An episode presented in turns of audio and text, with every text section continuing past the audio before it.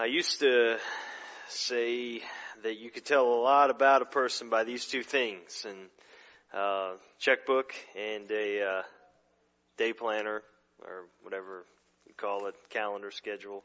Um, and that's a little bit of an outdated thing to say because uh, we probably takes us a whole year or more to go through one checkbook. It seems anymore. we don't write a lot of checks, um, and don't really use these very much either. We we we now it would be we can tell a lot about a person by a smartphone, I guess, or something. But uh, but the point is the same. It's it's the principle remains. You can tell a, a lot about a person by what um, you can tell a lot about what a person values, um, which is a lot about a person uh, by how they spend their time and uh, how they spend money and um, that that is that is a good indicator of what is important to us and um, and so as we're talking about money here, we started uh, just a little short three week series on on money, just to get us thinking rightly according to the scriptures on money. Howard took us through the Proverbs have to say. I'm look, we're looking at the in the Gospels what Jesus has to say about money.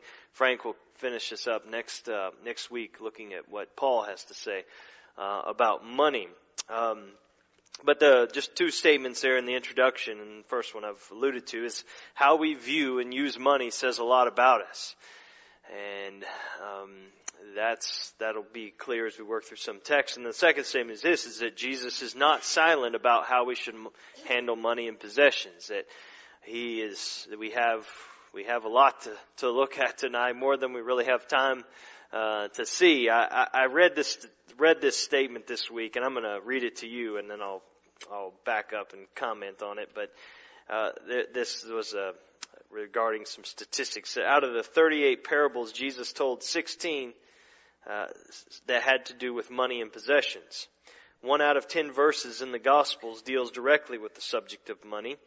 And the Bible offers about 500 verses about prayer, 500 about faith, and about 2,000 on money. I'm not sure I really believe those statistics. I'm a little skeptical, uh, and I mean, I've been looking at all that the Gospels have to say about money and what Christ has to say, but I, I think it is true that the Bible, um, has a lot to say about money, in particular the Gospels, as we're, as we'll be looking at tonight. And so that's not to say that every time Jesus references money that he's really talking about money in these parables. It's not so much giving direct instructions about money, but he's using it as an as an as an illustration or as part of a parable.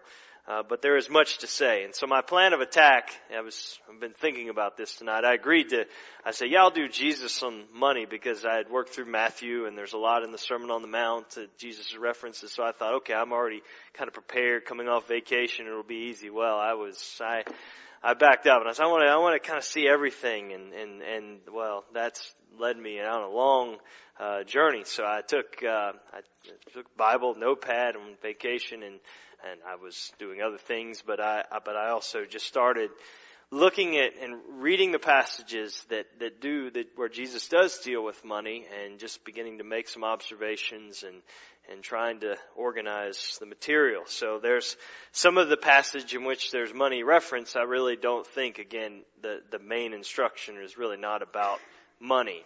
Uh, other times it's very explicitly about uh, money, very specific instructions about about wealth. And then there's other times when it's maybe not as clear. It's kind of in the middle. There's general principles that would apply to money and then other things as well. And so, so the, the, um, don't forget my checkbook, please. I might need that in a month. Uh, Uh, so, so just after looking at all of that and in this, in this week, I, I just began trying to organize data. What are we, how, how are we going to arrange this? And basically what I came up with is kind of a long list of statements and, and I grouped them in two, two categories. What is, what is Jesus for when it comes to money and possessions and wealth? and what is Jesus against? And so, uh, several statements. We're going to have to move very quickly, and I'll, on a few of them, I'll barely make comment, and we're not going to be able to look at every one of these passages. So, it will be something you can, if you want to do some more study and, and look at these texts. And there are many other passages we could even pull in, but this is at least a, a good start. And, and, and so that's what we're going to do tonight. So first thing, we're, what is Jesus for when it comes to money? And the first thing I would say is Jesus is for using our resources to support his established institutions. Now this is where we get into some of the dispensational differences. Uh, what I mean is just in different different times in God's unfolding of His redemptive plan. That there there are differences between Proverbs and and and the, the Jesus' day, and as we'll see in, in Paul's, he's writing to the established church. So there's a difference between the temple and the church. There's a difference between those uh, tithes of the Old Testament and, and that were in, in place in, in, in, Jesus' day with the temple and what we think of as offerings and giving uh, to the church in support of uh, the gospel ministry. And so there, there are general in, in principles in the gospels that will become clear instructions to the church by the time you get to uh, Paul's letters. And so just be mindful of that as this is true for all of these statements, but it's particularly with this first point. So you get in, in Matthew 23 verse 23 and, and, um, this is Jesus does a little verbal smackdown on the scribes and Pharisees here in Matthew 23 and he's, these woes to the, to the Pharisees and to the religious elite in Israel, uh, those like Nicodemus that we looked at this morning that, that really, um, didn't, had the, had the, the experts in the law, they should have known better, but there was no their hearts were not in obedience to the law. So he, he, he gets after them because they obey the law in those smallest little minute details and in the tradition of the elders, but they neglect the weightier matters of the law, Jesus says, like justice and mercy and faithfulness. But then, eh, but so, so they, they, they, they, they pay very close attention to those small tithing regulations, but they again neglect the big the big matters of the law. But Jesus comes back and says, these you ought to have done without neglecting the others. So he's saying, uh, so, so, so it's not that Jesus says, stop tithing in the temple and start doing justice and mercy and faithfulness. That's not what he says. He, he affirms the goodness of tithing. You, you ought to have done that. Um, uh, but, but emphasizes a far greater importance of justice, mercy, faithfulness. So, so Jesus isn't anti-religion. He's not anti-religious establishment. And that's a kind of a common sentiment you hear today. I think particularly among younger evangelicals even. This is kind of this, uh, this, it's a, a lot of talk about organized religion and, and I understand what they mean and I probably agree with what they're trying to communicate. But, but I, I think there is, you can be, you gotta be a little bit careful there. Uh, because G- God has given a lot of instructions in His Word to org- about organized religion. I mean, you have all of the Old Testament, all these laws, all the instructions to God's people. It's very organized. And, and you get into the church, there's all kinds of instructions to the church. And so I just say that giving is, Jesus affirmed the goodness of giving to God's ordained institutions. And that's kind of the principle I want us to see. Uh, we see just elsewhere, Mark chapter 12, 41 to 44, this is the poor widow who throws in her two small copper coins as the rich folks are just dumping their money bags into the offering, trying to make a commotion and, and, and highlight how much they're giving. And Jesus doesn't say to her though, what, what are you thinking? That's, a, that's, a, that's an awful way to use money. That's a, that's a dumb idea to give to the temple. No, he, he, Jesus tells the disciples that the woman has done a good thing, a great thing. And, and so, again, I'm not, I don't want to draw a straight line comparison between the tithes and offerings of the Old Testament or Jesus Day to these little wooden boxes at the door. That's not my point. I, I just, I think the principle is that giving to the Lord's ordained institutions carries over. And again, we'll see, uh, Frank will help us understand what giving looks like in the church, I'm sure next week. So that's first thing Jesus is for. Second thing Jesus is for is paying our taxes. Yes, paying our taxes. I don't think there's anybody here who is of the conviction that uh, that that they should not pay taxes to the government. I know that that that uh, um, that view is around, and you can find those. Uh, I'm sure you could do a little Google search and find plenty of people that would espouse that position. But I, I think you would have to go somewhere other than the Gospels to make that case. Um, Jesus, uh, a couple places, Matthew 17, 24 and following there. This is temple tax collectors. So this is the temple tax. They come to Peter and they they say to him, does your teacher not pay the tax? And Peter just answered briefly, yes. And so Peter goes back to the house where Jesus is staying and he walks in the door and before uh, Peter can say anything, Jesus, Jesus spoke to him first, the text says. He's ex- that's explicit. Again, Jesus knows what's in a man. And he says, what do you think, Simon? From whom do kings of the earth take toll or tax? From their sons or from others? And when he said from others, Jesus said to him, then the sons are free. However, not to give offense to them, go to the sea and cast a hook and take the first fish that comes up. And when you open its mouth, you'll find a shekel. Take that and give it to them for me and for yourself, the half shekel temple tax. Pay it for both of us. So he's saying is as ridiculous as it is for the King of Kings and the Lord of Lords to pay a tax to the temple that's been built for his own worship, uh, he he still goes along with it. His conscience didn't bother him, and he he kept it didn't keep him from paying uh, that tax. So I just say, our Lord, um, of all people, and in Matthew 22, you you know the passage. I'm, I'm not going to read it its full, but this is where.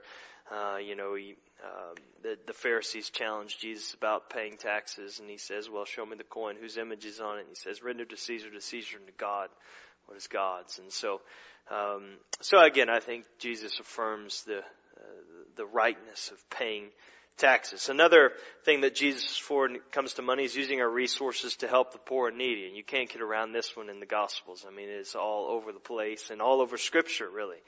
Uh, one of the most famous uh, passages in the in the New Testament in terms of stories is that story of the Good Samaritan, the parable of the Good Samaritan. So seen as the man lying on the side of the road in the ditch and he's all bloody and got beat up by a, a little band of robbers and half dead. And so the priest comes by and he sees the man on the side of the road and, and so he kind of crosses the road, walks around him and keeps on going. A Levite does the same thing.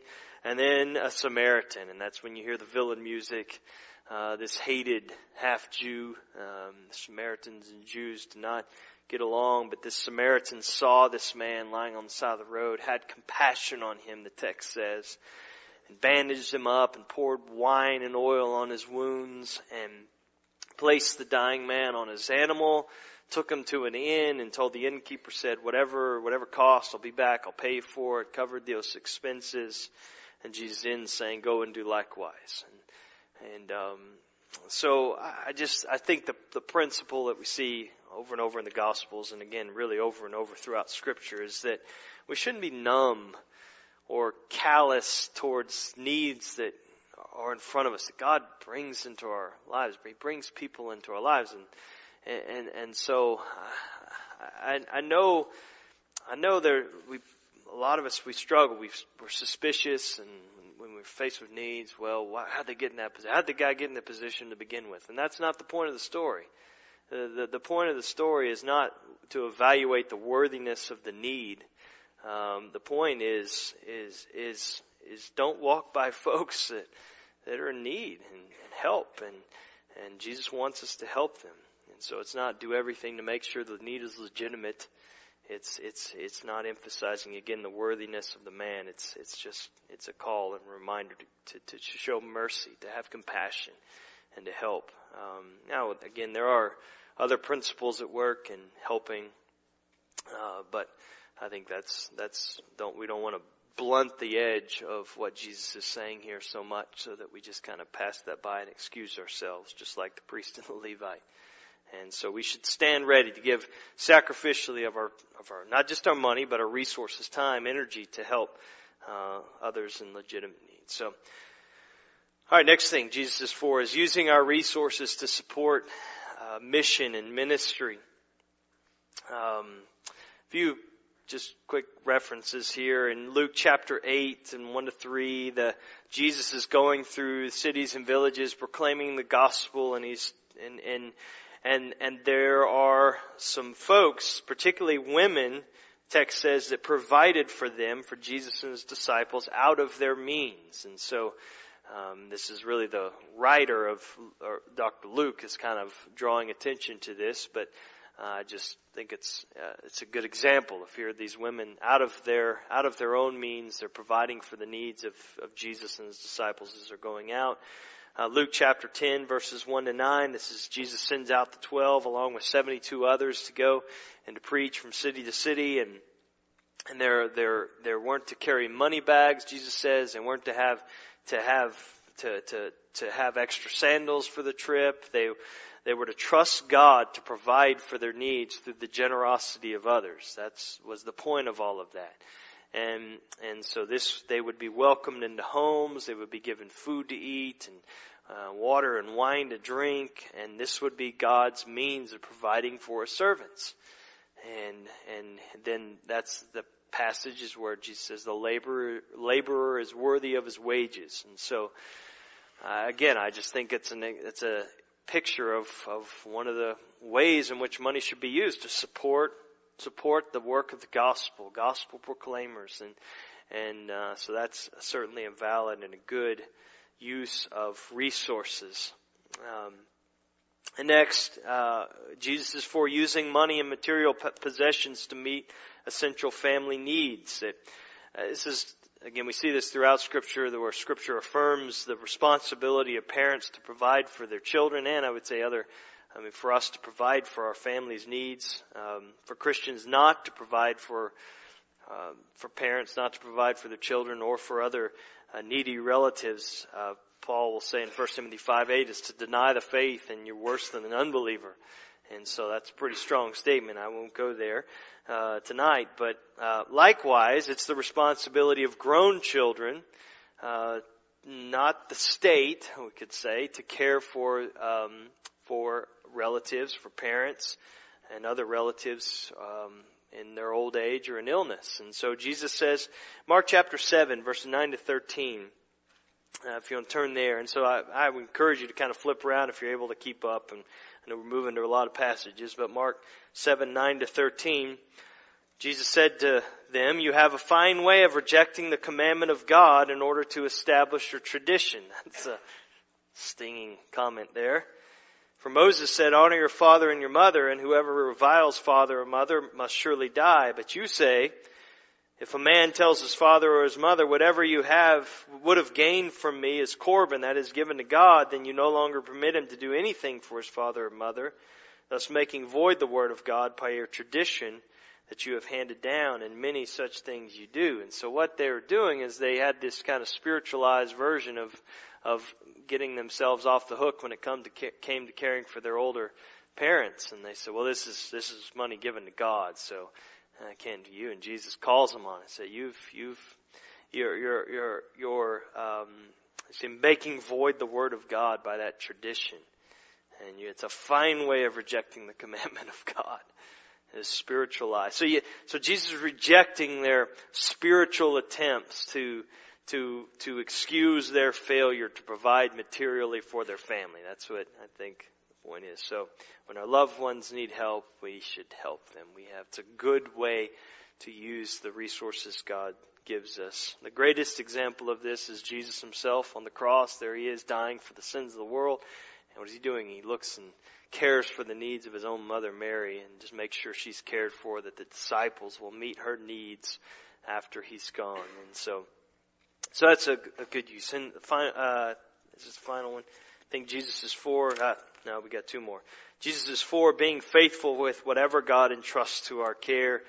Uh, again, there's there's a there's a few passages we could look at. I, I I mentioned the parable of the talents, and this is uh, man entrusts to his servants um, uh, his resources, and so a talent was uh, as much as three hundred thousand dollars by our by our monetary standard in today's money.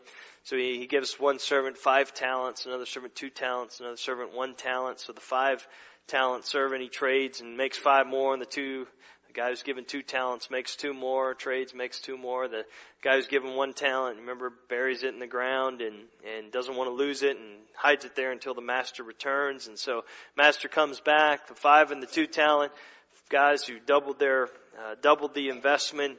Uh, the master praises him, says, well done, good and faithful servant. You've been faithful over little. I will set you over much. Enter into the joy of your master.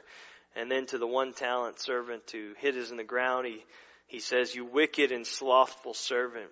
you ought to have invested my money with the bankers, and at my coming I should have received what was my own and with interest. So take the talent from him and give it to him who has the ten talents. Now, again, I think is one of those is one of those parables where it's about money, but it isn't just about money. I mean, this isn't about investing money per se. He's not, he's not giving an investment seminar at the airport Hyatt here and how to, how to make millions in, for retirement. That's not his point. We're not told what the talents really represent. Um, is it money? Is it spiritual gifts? Is it natural abilities? Is it the gospel? The parable really doesn't restrict us in that sense. I think the, the point is, is that preparing for the Lord's return involves being faithful with what the Lord has given us, um, until that, until that time. And so, until He comes back. So while it's not just about money, money is certainly a big part of being faithful with what the Lord has entrusted to us and, and being a good steward. And so, so I think there is, there's great application for us as we think about money faithful with what the Lord has entrusted to us. Matthew 6, 19 and following there, Jesus urges, um, urges, urges us to lay up for ourselves treasures in heaven, uh, as opposed to treasures on earth where moth and rust destroy, where thieves break in and steal. And so he says, be careful to lay up for, lay up for yourselves those things that will last, those things that will endure, things that are eternal, the gospel, His word, His people, souls, uh, it's God's worship, prayer. These are, these are eternal, uh, these are things that we'll store up for ourselves, treasures that will, that will last and last and last. That's part of being faithful in our stewardship. Uh, finally, Jesus is for fighting greed with generosity. And um, I put down Mark 10 there. This is the rich young ruler. And Jesus looks at this rich young ruler, says, What must I do to inherit eternal life? Jesus goes, sell everything you have and Jesus looks at him and loved him and said, oh, here, I'm about to read it. Loved him and said to him, you lack one thing. Go and sell all that you have and give to the poor and you will have treasure in heaven and come follow me. And Jesus is exposing the, the greed in his heart. Snuffing it out and of this, this man. And the antidote is give it away. Give it away. And, and so Jesus isn't against, talking about all these things that Jesus is for, and, and we'll see what he's against. He, what he thinks we, he's not, Jesus isn't against money. He's for the use of money. And, and, uh, he's not against necessarily having money or enjoying things that money can buy. I mean, again, we're looking at a small part of all that the Bible has to say about money, but there, there's a difference between having money and possessions and wealth and treasuring it. And I think that's what Jesus really goes after in his, and, and, and we'll see some of the things he's against here in a moment. Uh, but there are some ways, there are some ways of thinking about money and using money that Jesus is definitely against. And let's look at those now. So another little list of things that Jesus is against, and um, and then we'll be finished. Jesus is against first foolishly pursuing wealth. Uh, making that our aim, making that our ambition to, to, to accumulate treasure for ourselves. Mark 8:36, familiar uh, passage. It's quoted in Luke. Uh, Jesus. It's it's also referenced in Luke 9:25. What does it profit a man to gain the whole world and forfeit his soul? Forfeit his soul. Um, rhetorical question. The soul is the that's the real person. That's who you really are.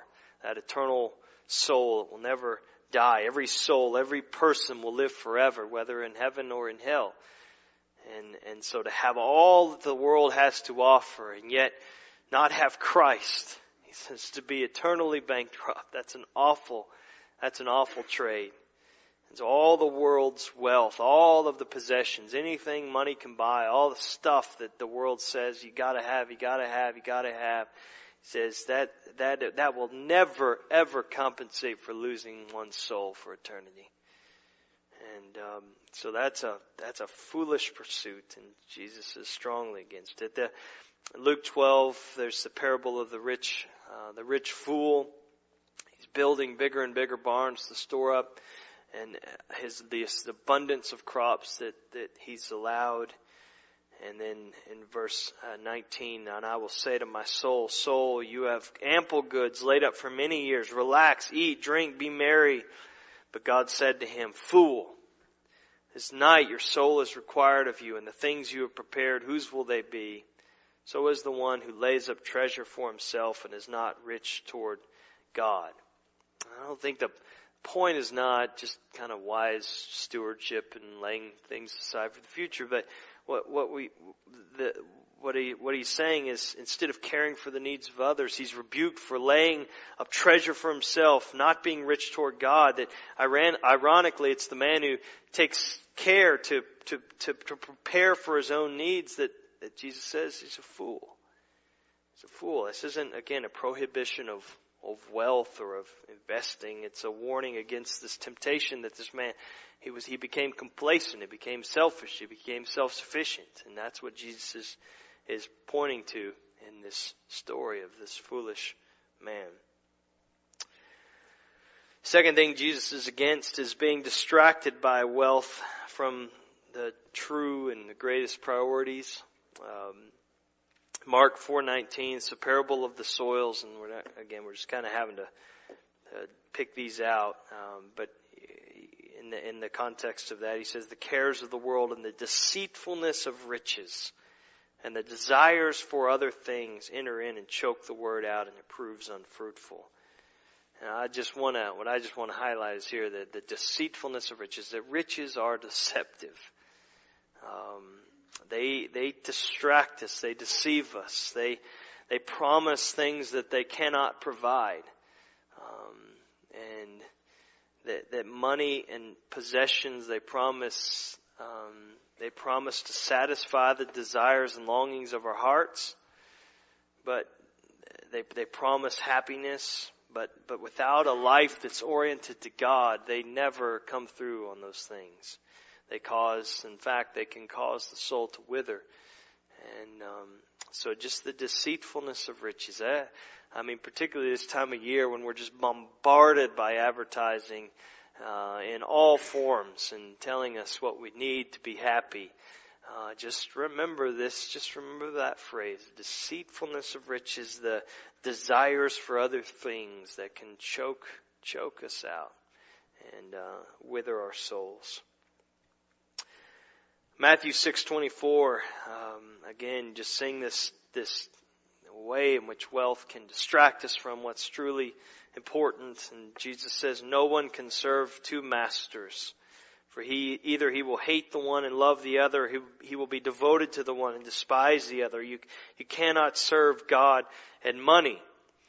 Um, that word serve it's the it's the language of of, of slavery it's not an employer-employee kind of service. It's not just doing, doing some kind of volunteer work and service, community service. That's not the idea. It's, it's the language of slavery.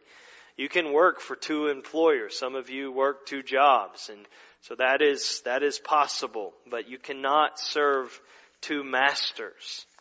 The slave is the sole possession of, uh, and property of, of one master. And so he must give his master exclusive um, uh, service. And so you're either a slave of God, Jesus says, or you're a slave of money. And so as we as we are succumb to the deceitfulness of riches, the desire for things, we become servants and slaves of, of money, and that takes us away and it, it, it moves us away from being a slave, servant of God. Next thing that Jesus is against is letting worry grow from the soil of wealth. Um, don't uh, don't be anxious. Jesus will say about your life, what you will eat, what you drink. Matthew six twenty five and following there. Not about nor about the body, what you will put on. So these there's a there's an undeniable connection, and we could all say this from our own experience between worry and money, isn't there? Worry and possessions. I mean, I'm not going to worry about my the boat that I don't have. Uh, but I'm not going to worry about my antique car collection that I don't have.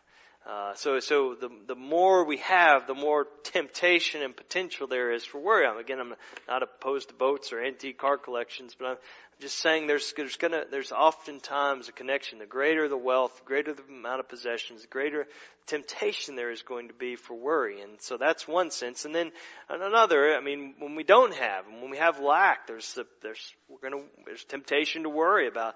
Will I have this thing? Will I have food? Will I have uh, so I'm just saying there's a there's a there's a relationship there, and and and this Jesus says don't be anxious. This is the Greek word there is is, is it's kind of like it's being double-minded. It's uh, that's the meaning of that word to, to have your mind drawn in two different directions. So so this worry about money and worry about things is is in is is sending our mind in a different way from trusting in God. I think that's the idea. And so you, in that context in Matthew 6, you have these, you have two treasures, treasure in heaven, treasure on earth. You have, uh, God versus money, two different masters. And so here, we're, we're seeing, don't be anxious, don't be, don't be drawn in two different directions. And, and, and because what worry shows is, is misplaced value. Um, if you put your heart in the things of the world, you're going to worry about things. But if you, if you set your heart on eternal things, you're, you're not going to be worried about things because those things are secure with God. God holds on to those things and they're untouchable.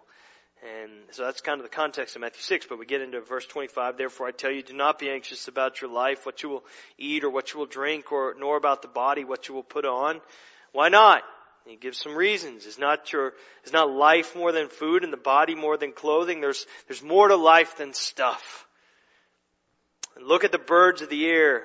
They neither sow nor reap nor gather into barns and yet your heavenly father feeds them. Are you not more valuable than they? And now, the point of that is not to give us license to be lazy. Um, I mean, birds are very active little creatures for those that watch birds, they're always fluttering around and looking and searching for food and they're very active, but it's God who feeds them. They don't just stand out on a branch and go, and just wait for food to fall in their mouths. No, they're, they're gathering and they're storing, uh, but, but what they don't do is they don't hoard it. They don't think, ah, you know, there's plenty of worms and plenty of food today, but you know, probably tomorrow it's not coming, so I better, I better make myself a little pile and keep it up. So, uh, I'm not sure. No, they're they're they're they're active and they're they're getting food, but but they they they know that it's gonna. They trust that God will provide it the next day. I mean, birds don't have souls; they're not made in the image of God. I'm saying Jesus using them as an example of trust. They just there's active trust in God that He's going to meet their needs, and, and and so if that's true for birds, if God provides for their needs, how much more should we, who are made in the image of God? uh, pr- trust that God is going to provide for our needs tomorrow. And, and so don't, don't be anxious. And he goes on, and which of you by being anxious can add a single hour to the span of his life? So worry is completely impotent. It does, it does nothing. I, uh, it doesn't do anything to lengthen our lives. It doesn't do anything to better our lives. So worrying about the stock market and whether it's going to crash tomorrow isn't going to make a, a, a lick of difference on whether it will actually crash or not. It's a, so it doesn't do anything. It, it, it, it's, that's, that's not, worry is, is powerless to that, to that end. And Goes on, and why are you anxious about clothing? Consider the lilies of the field, how they grow. They neither toil nor spin. Yet I tell you, even Solomon in all of his glory was not arrayed like one of these. But if God so clothes the grass of the field, which today is alive and tomorrow is thrown into the oven, will he not much more clothe you, O you of little faith? So God isn't, isn't stingy even. He gives extravagantly um, to us, provides, he delights in providing for us in great ways. And then he ends, therefore do not be anxious, what shall we eat or what shall we drink? What shall we wear? For the Gentiles seek after all these things, and your heavenly Father knows that you need them all. Gentiles, unbelievers, they don't. They're, and this is what he's saying: is worry is rooted in unbelief. You're not believing God. You're not trusting God. It's it's about trying to control rather than trust um, God. But seek first the kingdom of God and his righteousness, and all these things will be added to you. Therefore, don't be anxious about tomorrow, for tomorrow will be anxious for itself. Sufficient for the day is its own trouble. And uh, again, so worry and money. Money is one of those things that many of us we worry about most. Um, and and having more of it won't change that. Um, and so the problem isn't about a lack of money or a surplus of money. The problem, what Jesus points to, it's our hearts. It comes back to that. Are we believing and trusting the Lord? Um, but I, I just say one of the things Jesus against is letting letting worry, letting anxiety just grow out of the soil of, of our possessions, of our money. And so we got to be careful. Uh, next thing Jesus is against is thinking that money can save us. Thinking that money can save us. Uh, Luke chapter 18, verse 24, Jesus saying that uh, um, this rich man is seeing that he becomes sad. He said how difficult it is for those who have wealth to enter the kingdom of God. For it's easier for a camel to go through the eye of a needle than for a rich person to enter the kingdom of God. Now this is hyperbole. It's impossible for those who are rich, or anyone for that matter, as we'll see, to enter God's kingdom on the basis of the riches, on the basis of the righteousness. Nicodemus is a perfect example of that. But Jesus' hearers, they, they thought riches were a sign of God's favor, and then we have our own version of this. So they're wondering if a rich man can't be saved by making sacrifices and offerings and these great uh, offerings in the temple uh, to the Lord, who can be? In verse 26, those who heard it said, Then who can be saved? But he said, With what is impossible with man is possible with God. And salvation is a work of the Lord. It's, it's, He does the impossible. Money can't do it. We shouldn't look to it to do what God alone can do. And yet, Money is, is the preferred savior of, of many, if not most people in our day. This is what they're looking to for their security, what they're looking to for their happiness, what they're looking to for their deliverance from whatever problem they're in. If only I had more money, if only I had this, then I would be happy. If only, um, and so that's a, that's a, it's a futile way of thinking. And so Jesus warns us against this. Next, Jesus is against depending ultimately on money or, or possessions instead of God to meet our needs. Um, just, the, the, Lord's Prayer is an example of this. Um, Matthew 6, 9 to 13, and the, the, the, phrase in there, give us this day our daily bread. You're looking to God to provide for daily needs, for those most basic daily needs. Um, um ultimately, we don't meet our needs. God does, and that's that's what I mean. I mean in the ultimate sense. It doesn't mean we don't work and we don't labor for food and to provide for our family, but even that, God has provided our job. God has provided us the fitness to work. God has provided the mental abilities to, to do those things. God has given us air and breath in our lungs and blood pumping through our bodies. Everything that we have is from God, and so so when we are when we when we are in need, what do we, where do we turn? Who do we turn to? Are we looking to things? Are we looking to our ability to generate income? Are we looking through, for, to ourselves ultimately to provide, or do we look to God? Say, Lord, you, we, I need you. Give, give us, give us what we need. You know, you know our needs. You know our need for daily bread. You know our need. Just meet us, Lord, and help us. Um, Jesus is against hoarding our resources for ourselves. Um, and this is the last one, I believe, right? Matthew 25, um, 34 to 40. The, the, the just, I'm just going to summarize. The Christ-like disciple there. This is the, you know, um, I was hungry and you you fed me. I was in prison. You visited me. I was uh, thirsty and you gave me water. That's that passage. But the Christ-like disciple, just the Christ-like disciple stands ready to feed the hungry, give water to the thirsty, welcome the stranger, uh, clothe the naked, visit the sick and the imprisoned, and so um, ready to give of himself to to help others, not hoarding those things. Matthew, uh, Luke chapter six, uh, verse thirty to thirty-eight. It says, give to everyone who begs from you and from the one who takes away your goods, do not demand them back. So he's, he's urging his followers to be generous to a fault. Uh, I mean, this is a far higher standard than, than, um, than the world's, I mean, Christ's standard for, for generosity and giving to others. He goes on, and as you wish that others would do to you, do so to them. If you love those who love you, what benefit is that to you? For even sinners love those who love them.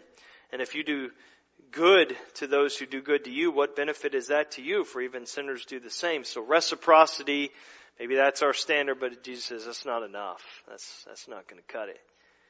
Um, and if you lend to those from whom you from whom you expect to receive, what credit is that to you? Even sinners lend to sinners to get back the same amount. But love your enemies and do good and lend, expecting nothing in return, and your reward will be great, and you will be sons of the Most High, for He is kind to the un, for He is uh, kind to the ungrateful and the evil. Be merciful, even as your Father is merciful. So our standard is not kind of the the ebb and flow of the culture and how it thinks about um, showing mercy and showing compassion and being generous. Our standard is the mercy of God, and that's lofty. And again, what enables us to to show lavish mercy and to and to uh, risk and to move forward with that kind of generosity is that is is our is that long view of eternity is that we're this stuff's all going away we're we're stewards of what God has given us, and we're going to um, seek to be merciful as He is with what He's entrusted to us. Finally, last passage, I'm just going to read these verses, and I've got some questions that I want to ask. Luke chapter 12, verse 15 to 21. And it's a good, good place to end. Jesus said to them, Take care and be on your guard against all covetousness, all greed, covetousness, for one's life does not consist in the abundance of his possessions. That's a great summary statement, and just one that we need to remind ourselves so often. Is, that is not what life is about. Um, and he told them a parable, saying, The land of a rich man produced plentifully. He thought to himself, What shall I do? Okay, we reference this. For I have nowhere to store my crops. And he said, I will do this. I will tear down my barns and build larger ones.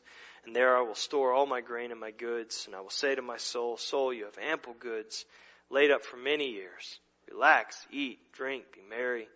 But God said to him, Fool, this night your soul is required of you, and the things you have prepared, whose will they be? So is the one who lays up treasure for himself and is not rich toward God. So just in conclusion here, I just want to kind of ask a few diagnostic questions to kind of help us see ourselves, help, help us in light of, of all of these verses. I know it was a kind of a fire hose night, just spraying you with uh, different passages and and several points and principles out of that. But how do you know where your heart is when it comes to money and possession? How how do you know if you've let your guard down eh, when it comes to uh, let your guard down on all covetousness? Is that true of, of you? Um, he says, be on guard against all covetousness. Maybe I've let my guard down there. Um, when, when, when, is it possible that I'm beginning to think that life consists of possessions um, and the abundance of possessions?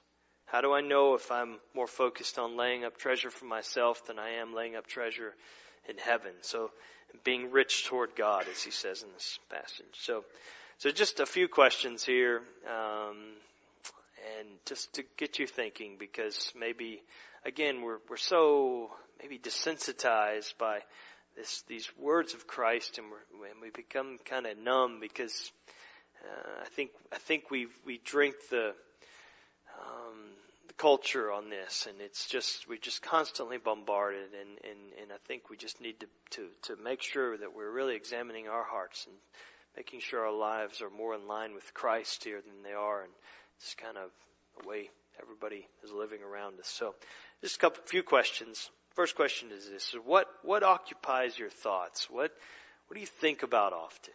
Are you uh, what what what do you what's the stuff of your daydreams here? Are you thinking about um, money, uh, your lack of it, desire for more, um, investments, uh, shopping?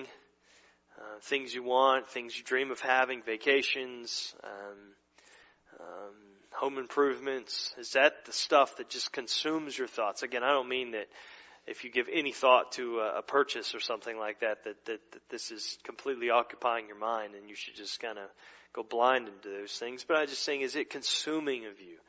Are you is it, does it take up too much real estate in the kind of the thought uh, landscape of your mind? Uh, what do you worry most about? Um, do you find yourself often, we've talked about this already, but often worrying about uh, money again, lack of it, or losing things that you have, or um, investments, those kinds of things. What do you fear most losing? Uh, what do you most fear losing? Um, uh, what is it that you couldn't be happy with? Um, if I lost this, I would, life would be over. Is it, is it a thing? Is it a possession? Is it retirement savings? Is it money? Is it, what is, what is, what would it be? Um, uh, or, uh, well, I'll keep going. How impressed are you by wealth? Is that, you get around wealthy people or people have stuff and does it, you change? Uh, does it make you uneasy and you feel like you gotta, oh, you're a little, you, are you, are you overly impressed with, with wealth and wealthy people and possessions and, um, what is it that impresses you? Um, another question: Do you measure others by what they have or don't have? Is that one of the quickest standards you have? Is you when you meet somebody when you when you're kind of scanning the room and thinking about people? I don't mean literally, but it's almost sub, uh, unconscious. But you have this this criteria. So you're thinking about what they have, how they're dressed, what the what kind of car they drive, what do they not have? Is that a standard by which you're uh, quickly measuring others? How much is your happiness tied to money and possessions? Um, again, we kind of ask this in a different way. If what what um, what could you not be happy without? But how much? What is it that that causes the greatest joy and happiness for your for you? Is it when you get stuff? When um, the the return on your investment is greater? Is that what causes the most happiness? How much time do you spend talking about money? Or possessions or stuff or spending or saving, having it, not having it? You, is that is that a lot of your conversation is spent on on money and possessions, wealth? How much of your time is spent buying, selling, or maintaining your stuff? Um, what would other people say is very important to you? If, oh, if, if other people around you, if they, those that know you and those that spend time with you, what would they say? Man, that is really important to him. Would it be, would it be some possessions? Would it be, would it, and this would be again by things you talk about all the time. It's probably how they would, why they would see that, what you spend your time doing. Right here, remember? Yeah, what we spend our time on, what we spend our money on. That would be what they would think is important to us. And then finally, are there, are there thoughts and worries about possessions and about money that have just snuffed out the joy in your life? Um, it's, it, it's a, it can be a, when we really become consumed with this, it can be, um, it can just kind of cause our, cause us to kind of shrivel. It's not a happy life. It's not a, there's not, there's not that vibrancy and joy um, that the Lord intends for us, that abundance of life that Jesus came to provide for us. So, some questions. Just again, we're just it's just another little small uh, contribution into what uh, again what there is to know about money and possessions. Uh, Frank will be back next week, and we'll add to it another layer of that. And again, the intention is not to this is not uh, to layer on you some kind of guilt, and uh, so you're just going to be in panic mode when you you know buy a Christmas present or something this week. Or that's not my point. I, I just want us to again to think that God's priorities, with our priorities, would be more and more in line with the Lord's priorities. That we would be mindful not just of the external appearances and the behavior of think of related to money and possessions. Those things, I'm not saying those things are unrelated to our hearts, but the most, where the biggest change needs to be is right here inside of us. And are, is there a, a confidence in God? Is there uh, treasuring of, of God in our hearts? And does that show up in how we uh, think about and, and use money? All right. Let me pray for us and Father, thank you for um, thank you for the words of our Savior, not just on uh, on money, but uh, but we're thankful that he, he does give us instructions. We're thankful that we get to uh, get the benefit of, of the wisdom of God through the, the words of our Savior who who not just said these things but modeled what a life is that is lived treasuring God and not things. And so um, may we um, more and more reflect our, our, our, Savior in this area of our lives. Um, I pray that there would be growth even through this the next weeks and months and through the season, which the materialism of our culture is just right in our face, and it's so easy to be swept up into that. Um, may we just be on guard against all covetousness remember that life does not consist in the abundance of things. God, help us to remember that in the coming weeks, to be grateful and, and to enjoy the giving of gifts and the, and the buying of gifts, the giving of gifts, the receiving of gifts, but again, remembering that it's not about stuff. And so, uh, God, just, just give us help and the grace that we need to, to, um, to live in, in this, in this time, in this day and age with, uh, uh, hearts that treasure you and not money. We ask in Jesus' name. Amen.